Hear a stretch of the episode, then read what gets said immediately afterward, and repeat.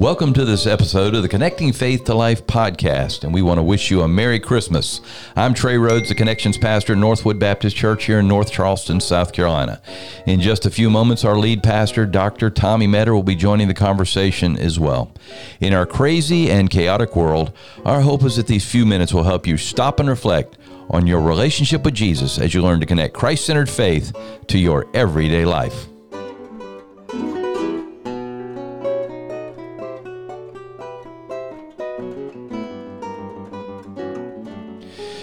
Well, welcome to episode 76 of the Connecting Faith to Life podcast. And uh, uh, this is Christmas time, and no better time for you to let people know to be listening to our podcast. Invite them to listen Facebook, Twitter, text, on the gram, or whatever you use. Uh, just keep the buzz going and let everybody know so that we can uh, continue to help them connect the relevant parts of our life with the truth of the Bible. Well, we have been saying this for a few weeks, Pastor, but Christmas is really upon us now. We've just got a few days, don't we? That's right, just a few days. And uh, we've talked about two unique accounts of the birth of Christ. And we're going to do something a little different today. We're going to use John 1. I think mm-hmm. people probably don't use that a lot when they talk about the birth of Christ, but uh, certainly it's one thing that we can yeah. use. So yeah. uh, uh let's do that today and talk about John 1. Yeah, we're going to look at John 1 and the unique features of the Christmas story from John's Gospel, even though John's Gospel doesn't really give us a Christmas story. Mm-hmm, mm-hmm. But it's a good passage for Christmas. Yeah, it is. It really so is. it's going to be good to kind of walk through that. So, what are your plans this week, Pops? What are you going to do for Christmas? Uh, for Christmas, plans? I'm coming to this. This church has a Christmas Eve service Christmas that Eve I'm going here. to. Yeah, yeah. Matter of fact, they have two, two and I'm going to both. I just year. can't get enough. Did you make so your reservation for the 4:30? I have not because I'm not. I'm just going to be out in the lobby. But anyway, uh, I'm guest services guy. But anyway, um, yeah. So we're doing that, and then the kids will come in on the 24th, and uh, they'll be with us that night, okay. which is cool. And then uh, anyway, it's going. So when you say the kids, who's coming? It'll be it'll be it'll be both of my daughters, okay. and then one of my sons, the ones okay. that's in seminary. So Avi's, Avi and his family are the only ones not yeah, making they, it. They're still kind of holed up there in quarantine in Boston, and anyway, soon we'll see them. That's so. a lot of people in your house. Uh, well, we're we're we're farming some people out. Farming some people out. yeah, hotels we, and yeah, we got six. My my son has six in his family, so that's just uh, beyond the pale. So we have to, yeah, that's a lot of people in any house. exactly. So the two girls with their kids are going to be in our house, and then we'll farm. So how many Ben's total family. is that with the with all the grandkids and? Let's see here. That's going to be six, 10, 13, plus Kelly and I, 15. Wow. Wow. And, that, and, then my mom and dad will be there for Christmas dinner and all that stuff. But so. you're, you're going to have Christmas dinner at your house. Oh, yeah. Oh, yeah. Definitely. That's a lot of people in a house, period, whether they're staying the night or not. I agree. But, you know, it's what we do. And we're trying to actually do a little bit of remodeling in the new year. So we'll see how that works out. But, wow. Uh, wow. Open up some space for ourselves. Mm. So. Well, we're here. We're not going anywhere, I don't think. Yeah, we're we're staying here. We're yeah. here for the we're here for the holidays. You know, we're supposed to go to New Orleans at Christmas. That's what mm-hmm. we do. But because of COVID, I don't. I don't know. We're still debating. Yeah, we, yeah. we were debating it even last night. We kind of made the decision not to go because of just you know the possibilities of you know giving oh, yeah. COVID to Stacy's parents who were in their 80s, and then we got thinking last night, well, maybe we should go. It's just just hard because you know we oh, haven't boy. seen her parents in a year, and that's tough. It's tough on my wife. It's tough on her parents. It's tough on my boys. They want to see their grandparents. I'm trying to figure it out. Won't be safe, but want to go see them. So. I don't know, man. It's wild. It's the same with us in the New Orleans situation. Yeah, you know, yeah. they're they're they're heavily quarantined yeah, as well. It's just and, been and so we have not seen there. You know, we've not seen Ben for over a year. So yeah, it's wild. So anyway, we'll see what happens for this Christmas. But hey, let me ask you this question as we get started: What does it feel like to sit across from the champ? I've got to tell you, it is an honor. It is an honor. It, it is an honor. You I'm, are in the presence have, of greatness. I morning. thought about this with. I talked about this. So here's the deal. I have never known anyone to actually win a Christmas lights competition. Not personally. I've heard about You've it. You've heard about it. I've just never I've just never known anyone and now I do. Now you do. You it's are incredible. sitting across from the champ. If you're listening and you don't know this, I won my neighborhood Christmas decorating contest. My house was the brightest in the neighborhood.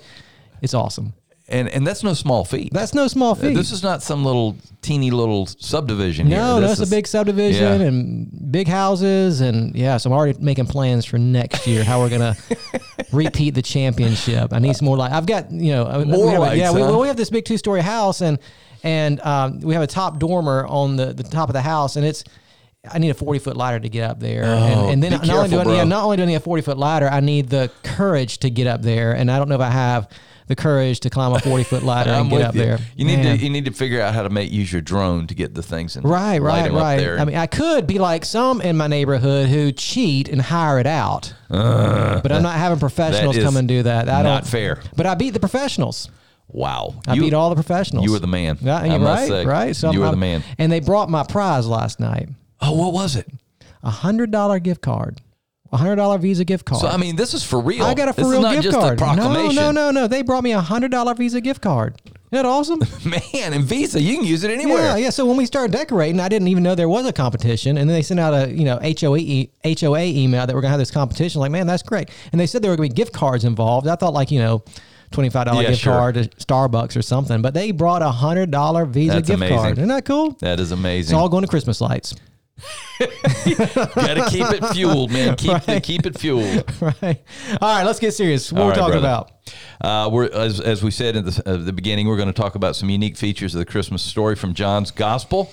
And the first thing we find out in John chapter 1 is that Jesus is God. Okay, so here's why we are looking at John's gospel. What we've done over the last couple weeks is we've talked about the differences between the, the Christmas story in Matthew's mm-hmm. gospel mm-hmm. and in Luke's gospel. Mm-hmm. Same story, just two perspectives. Yes. We've got to keep that in mind. It is the same story. There was one historic event that happened in Bethlehem 2,000 years ago. Jesus was born. But Matthew and Luke, they just give us different perspectives. Mm-hmm. Now, when we think about John's gospel, John who is a disciple of Jesus. He's one of the apostles. And in, in this gospel, he identifies himself as the beloved disciple. John is the one who would eventually write uh, the book of Revelation, and he would be on the Isle of Patmos. And so when he writes this gospel, he writes it you know, a, a bit later than what Matthew, mm-hmm. Mark, mm-hmm. and Luke wrote. And so when we talk about John's gospel, we don't call it a synoptic gospel. When we use that word synoptic, that word synoptic, it, it literally means to see together. That when Matthew, Mark, and Luke wrote their gospels, they're, they're very similar. In fact, you can read their gospels and you can read verses that are pretty much verbatim mm-hmm. uh, because they were, they were sharing their sources. And so, so some believe that Mark was the first gospel written and then Matthew and Luke came along and, and brought their unique perspective, but used Mark's gospel, for example, as a source. Others believe that there maybe was another source that all three gospel writers drew from as they were. I mean, obviously they had their own material, but there was a another, maybe a Hebrew source or whatever the case may be that, that they were drawing from. We, we really just don't mm-hmm. know because yeah. we weren't there. But but there's some commonalities there that you know help us understand that they were all drawn from something that's similar, where they were drawing from Mark or whatever. Uh, John, however, is unique in his gospel. Yes. a little bit later, and so he has a, a different um, perspective, and he has uh, a kind of a, a, similar goal as to what Luke has. Um, you know, he it's a, it's a it's a universal gospel mm-hmm. that that John wants us to know that Jesus is the Savior of the world, and and you, when you get to the end of the gospel, he tells us his purpose. He says, "I write these things that you might believe, believe yeah. right? That Jesus is a Son of God." And so, so it's a really unique gospel. And we studied some of John's gospel on Sunday morning. Um, you know, last month we mm-hmm. were working through the seven I am statements in the Gospel of John, um, and so we we looked at that. That was unique. There are some other unique features about the, the number seven. Seems to be a big deal for John, right? You have the seven uh, I am statements. You have the the seven signs, 7 mm-hmm. miracles, seven miracles that John yeah. does, and so so John really wants us to show us that man Jesus is it right. Mm-hmm. This number seven we talked about that when we looked at Matthew's gospel how that's a significant number, uh, fullness, completion, kind of the number of God if you will. Uh, so you know it's just a unique gospel and and so John and, and I guess maybe because he would have been familiar with Matthew and Luke's gospel and Mark's gospel for that matter he doesn't feel the need to repeat the Christmas mm-hmm. story. Mm-hmm. Yeah. It's already been established. Right. Now, all four Gospels, we talked about this last time, all four Gospels tell us about John the Baptist, right? right? All four Gospels tells us about the, the baptism of Jesus. So, so Matthew and not excuse me, Mark and John, they start there. When they get into the actual narrative, the story, that's where they start. Mm-hmm. But before John gets there, he starts with this introduction, this this prologue, if you will. And what's interesting about this prologue is that it does kind of establish some themes that are going to repeat themselves throughout the rest of the book. And it's really interesting. And and if you read the and you, when I, as soon as I read this verse, if you're listening, you're probably going to be familiar with mm. it. It's very familiar. And yes. when you read it, it, it sounds like the beginning of the Bible. It does. Right? Because John says, In the beginning was the Word. In the beginning. That's how the Bible opens, right? In the beginning. And so, what John wants us to know at the outset is in the beginning was the Word. The Word was with God, and the Word was God. And so, when, when John uses the word word. He's using that word to refer to Jesus. Mm-hmm. And so there's a couple things that are really important at the beginning of John's gospel. One is that um, Jesus obviously is God. In the beginning was Word, Word was with God, Word was God, right? So Jesus is God. And since he is God, what John wants us to know is that he's eternal, mm. that he's always been in existence. There's never a time when Jesus has not existed. You know, um, he had no beginning. In other words, no beginning, no end. He is forever. Yes. Right. And so, yes. so our Jehovah Witnesses friends would disagree with us. They would say that Jesus was a created being. Mm-hmm. And in fact, if you were to read a Jehovah Witness translation of the New Testament, they take this verse and they actually just rewrite it in a mm-hmm. sense yeah. to to make it fit their theology. But John, I mean, he's he's wants us to be very clear that man, Jesus is God. He's not a created being. He's not he's not just a man. He is God. He's been around forever. Paul's going to go so far to say in Colossians one that you know all things were made through him and for him and by him. Without him, nothing was made. Um, and and so you, Paul's going to give us that. Well, well, John says that, but Paul's going to say something very similar in Colossians chapter 1 when he's talking about, you know, Jesus as God, the one who's always been existence, who is the creator of the world. So that's pretty interesting. But then you have this idea of where, where John says Jesus is the Word. Mm. Now, many of us, we have a church background, so we've heard this verse a lot. Over and over again, yeah. But what does it mean? Do we know what it means that Jesus is the Word? Why do you think, Trey, that John would choose to call Jesus the Word? I mean, to, for me, he is the he is the everything that is the revelation that is shown for, forth in Jesus Christ. Yeah, and um, and this concept of the logos, the mm-hmm. word, yeah. was uh, you know was was a very radical position yeah, to take yeah, actually, yeah.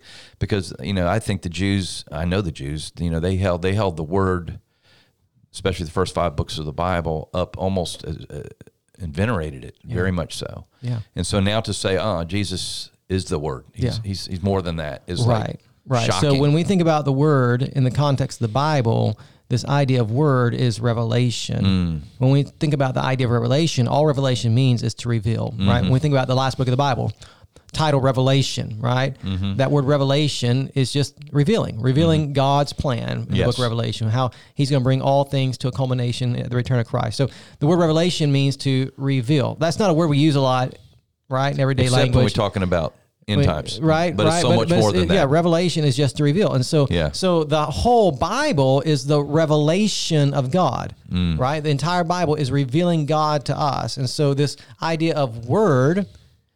When I when I explain it to people, I, I just try to put it as simple as possible. So Trey, how do you best get to know somebody? By what they what they say. I conversation. Say. Yeah, word. I mean, you and I, you know, we can sit across a table and look at each other for hours on end and not say a word. And then we walk away from that table not really knowing each other. Maybe describe you, but that was I can, I can, I can tell you what you look like, but that's about it, right? Mm-hmm. The way that you get to know someone is through the word, mm-hmm. through your mm-hmm. words, because words reveal. Words reveal character. Words reveal what's in the heart. Words reveal, you know, what you think. Words reveal who you are. Words are important because words reveal. Mm-hmm. God reveals. His word is important, right? Now, now here we have this passage in John chapter 1. Jesus is the word. You talked about how the Old Testament, the law, for example, that was the revelation of God. Here's what God desires from his people. Now, Jesus is the ultimate revelation of God. He mm. is it, right? Exactly. So you think about what uh, the writer of Hebrews says in Hebrews chapter 1 that that in the former times God spoke to us through the prophets and and but in these final days, in these last days, God has spoken to us through his son, through his right? Son. That Jesus is the word. He is the ultimate revelation of God. He's it. He's it. And so if Jesus is the ultimate revelation of God, then everything finds its meaning and purpose and significance in him. Mm, amen. And when you think about the Old Testament, it points to him, right? He is the fulfillment of it. And when we think about the New Testament, the New Testament shows us how to live in light of the revealed word, Jesus Christ. So he is the word. He's eternal. He's God. He's always been, right? Mm-hmm. And he is the revelation Amen. of God. Well, Jesus is God, but he's also, Jesus is the light. Yeah. So this is interesting. So again, you've got this language that sounds similar to the book of Genesis. Mm-hmm. Because in the beginning, God said, let, let there, there, be, light. light. Yeah. So so when you think about the opening pages of Genesis, you think about chaos, right? Darkness and um, and, and, and in a lot of ways, that's what darkness represents. It represents chaos. What is darkness, Trey? The absence of light. The absence of light. We oftentimes think of darkness as the opposite of light. Mm-hmm. In a sense, it is, but darkness is the absence of light. And when you shine light into the darkness, what happens? It uh, the darkness it. goes away. Yeah. Right. Right. And so, so Jesus is the light. So you think about, you know, this this this chaotic time before the birth of Jesus Christ, all that was going on in in uh, the Jewish world, and you know how over the years they had had so much oppression, and it was a dark, chaotic time, and and dark and chaotic because of, of their own sinfulness as well. And so you have this dark and chaotic time, and into the darkness was born a baby, mm. Jesus the light of the world. And so what's going to happen in John's gospel is is light is going to be a theme. We looked at this when we looked at the I am statements where, where Jesus talked about being the light of the world, right? And so mm-hmm. so you know these these these um these themes of light throughout John's gospel just to remind us that man he has come to push oh back the darkness so we can see clearly because this is what darkness does, right? Or excuse me, this is what light does. Um, uh, light exposes, mm-hmm. right? What does light expose? Well, in, in, in a spiritual sense, light exposes what? Sin. Exposes sin. It, it exposes evil. It exposes what's contrary to God's will. Yes. And so this is what Jesus does. He exposes our sinfulness, right? We, we, we know what sin is because Jesus shines the light on those dark places in our life where we are living um, against the nature and will of God. So light yeah. exposes, but what, what else does light do? Uh, light illuminates. It illuminates. It guides.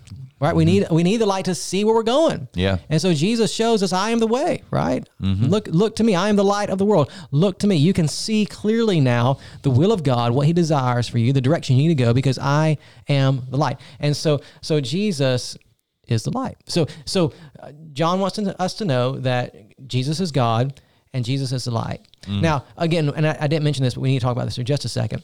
The fact that Jesus is God is significant. Why? I mean, this is central to the Christian faith that that we believe that Jesus was man, mm-hmm. but he's more than a man. He's the God man. Why is it so important that Jesus is God? If Jesus wasn't God, then I mean. Uh, then he couldn't die for the sins of the world for one thing. I yeah, mean, he, Jesus he had to be perfect. Right. He had to be sinless. If Jesus be, was not God, he could not accomplish what he accomplished. Yeah. If Jesus was not God, he could not have lived a perfect life. Mm. He would have sinned. Had to be right. So, so that divine nature of Jesus is what enabled him to accomplish the will of the Father. He never sinned because he was God. He was perfect in every way because he was God. There's not a human being that's perfect. And that unless also, that human being is the God man. And that also goes back to the impact of the virgin birth. Yeah, absolutely. absolutely. We talked about nature. that last week. Yeah. That's exactly right. And I mean, he rose from the dead. Mm-hmm you can't raise yourself from the dead if you're not God. exactly, because right? you're dead. And so, so uh, the deity of Christ is central. And and you think about it, Matthew, Luke, and John want us to know from the outset of the of their Gospels, and and Mark too. But I'm talking about Matthew and Luke because they give us that birth narrative.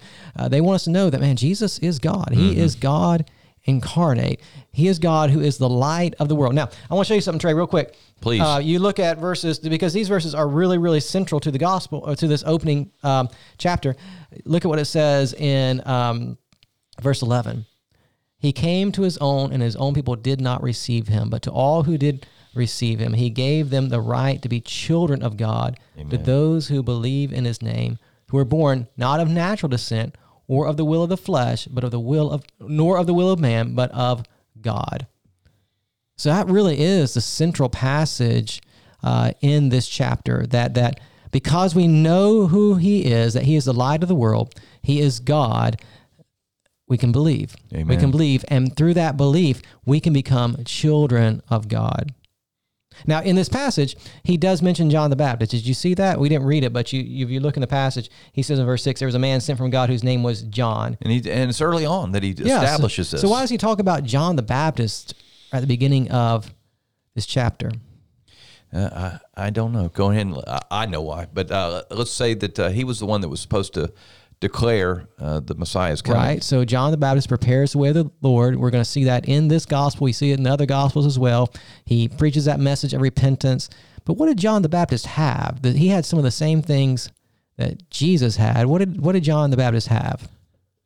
What did he have? He had a mirac- he had a miraculous birth. Well, we looked at that, but he also had followers. Oh, followers. He had disciples. Okay, right? I'll go with that one. Yeah, yeah, yeah. So you think about this, and so so when John writes his gospel, he wants people to know. I know John. I know he was popular, and John, you know, he pointed people to Jesus. Obviously, he said, "There's one coming after me that is greater than me. I must decrease, and he must increase." But but he had followers, mm-hmm. and and they find him in the book of Acts. Yeah, and then absolutely. they have to kind of explain to him what yeah, happened. Yeah, so, yeah, absolutely. So you think there was maybe some of that still going on? Maybe or? so. And and so maybe at the outset of John's gospel, he's wanting to know, hey, John is not it. Yeah. Jesus is. John prepared the way. He's not the light. He just pointed to the light. And so maybe at the outset, uh, you know, John the apostle mentions John the Baptist because he wants them to be reminded that John wasn't it. Mm. He was important, Jesus said he was hugely important. There wasn't anybody ever born like John the Baptist, but he's not it, right? And mm. so, so believe in God, incarnate Jesus, the one who is light. Believe in Him, and and notice what he says: He came into His own, and His own did not receive Him. Yeah, mm. that's significant, isn't it? It is very significant to think that His own people yeah. rejected who rejected Him completely, yeah. and He came for them yeah. Is, it's, sad. So you think and, about the, the horrifying Jewish people of that time. day, the Jewish people of that day that rejected Christ. I mean, they were the ones. They were the ones who were supposed to be called children of God, but because of the rejection of the Messiah, they weren't. Mm. So now the ones who are called children of God are who? Anyone who believes that Jesus is God, the light of the world. Now, one more thing here. We gotta get we gotta finish this up. But you've got all this going on, and we're just kind of skimming the surface. We could talk for hours about this passage. There's so much here, right?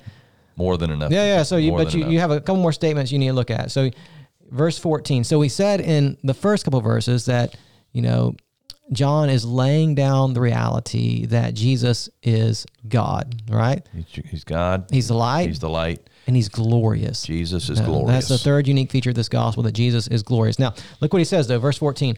The word became flesh mm. and dwelt among us. So we talked about you know the divinity of Jesus that he is God and John wants us to know that. Now he's talking about the humanity of Jesus. Mm. This is all right, there's no one who's ever lived that's both fully God and fully man. But but that is central to the Christian faith that we believe that Jesus is both man and God fully, right? Not part God, part man, like half and half come together. 100% God, 100% man, right? Mm-hmm. So why is the humanity of Jesus so important? Why do we why why is this so central to the Christian faith and our understanding of who Jesus is? Well, if he wasn't if he wasn't man, then he could not have suffered in the way that we that we have suffered. He could not have understood the temptations of sin. He could not yeah. have understood the tempt the, the flesh yeah. and and all those things that we deal with on a continuing and ongoing basis. And besides that, uh, he had to die. Yeah, yeah. So so God can't die. Yeah, but man can. So for our sin to be paid for, it required a sacrifice. Mm a sacrifice from someone who was like us. Mm-hmm. Because in Hebrews, right, the writer of Hebrews says what that that um, the blood of bulls and goats can never cleanse us of our sins. There had to be someone, a representative of humanity, right? There had to be a human that was able to take the punishment of our sins upon himself. And the only one who was able to do that was the God man, the mm. one who was fully God and at the same time fully human. So he had to be in order to pay the sacrifice, in order to um, you know atone for our sins. Jesus had to be both fully God and fully human. And so John wants us to know, man, this is really, really good, right? Because in the very first chapter of his gospel, he's God, he's human. The word became flesh and dwelt, dwelt among us. us. Now, this is really, really interesting. So, what's that word dwelt mean, Trey? Why is that word dwelt so significant? It's the idea of taking up residence. Taking up residence, yeah. right? And so so it's the idea of tabernacle. Mm-hmm. That back in the Old Testament, the tabernacle and then the temple, uh, you know, when you thought about the tabernacle or temple, you thought about the presence of God. Yes, the presence always. and glory of God resided in the tabernacle, and then later when the temple was built in the temple. And now John's saying, no, no, no, no, no. The presence and glory of God resides in Christ, mm. in Jesus, in the God man. The Word became flesh and dwelt among us. And then he goes on to say, we observed his glory as the glory as the one and only Son from the Father, full of grace and truth. So full of grace and truth, right? That that in Christ, he is the embodiment. He is truth, right? Mm-hmm. Jesus said, I am the way, the truth, and the life. No one comes to the Father except through me. He says, You will know the truth, and the truth will set you free. Jesus is truth. And at the same time, he's grace, right? That that we see truth in Christ, and the truth of Christ is that he graciously extends this invitation for us to come to him by faith uh, in spite of who we are and what we've done, right? Mm-hmm. So he's grace and truth. But John says, so interesting, we have seen his glory. What does he mean? One, one Trey, what's, what's the word glory mean? The word glory is the, yeah. the presence of God. Yeah. Uh, the, the Old Testament term is Shekinah glory. Yeah, yeah, yeah, yeah. That uh, you knew that you'd been in his presence. Yeah. So when you think about that word glory, that word glory, it literally means like weight or to be heavy, right? Really? Yeah, I yeah, yeah. yeah. So weight or heaviness. And so you think about God, there's nothing heavier than God, right? So so when we ascribe glory to something, we're recognizing the weightiness of it, the, the significance. So this idea of God is glorious, he's all glorious. There's nothing weightier or more significant than God.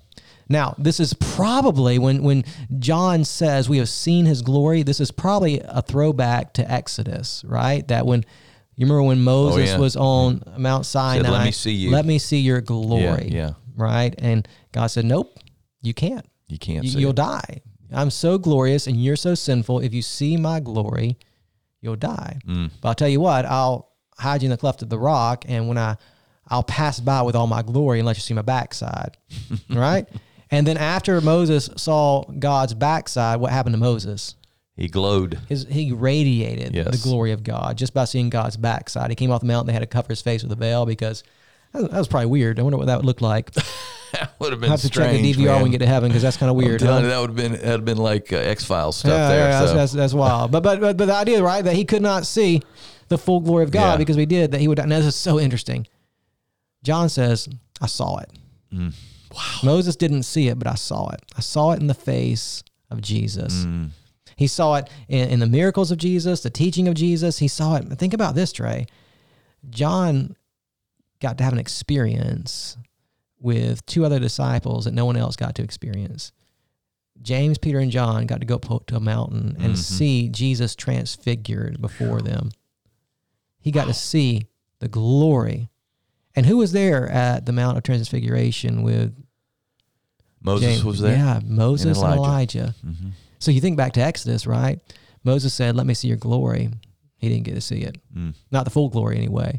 But there on, on, a, on the Mount of Transfiguration, Moses saw it. Yeah, he did, along with Peter, James, and John. Right? We have seen His glory. We've seen the significance of God in Christ, the weightiness of God in Christ. The Transfiguration was glorious, right?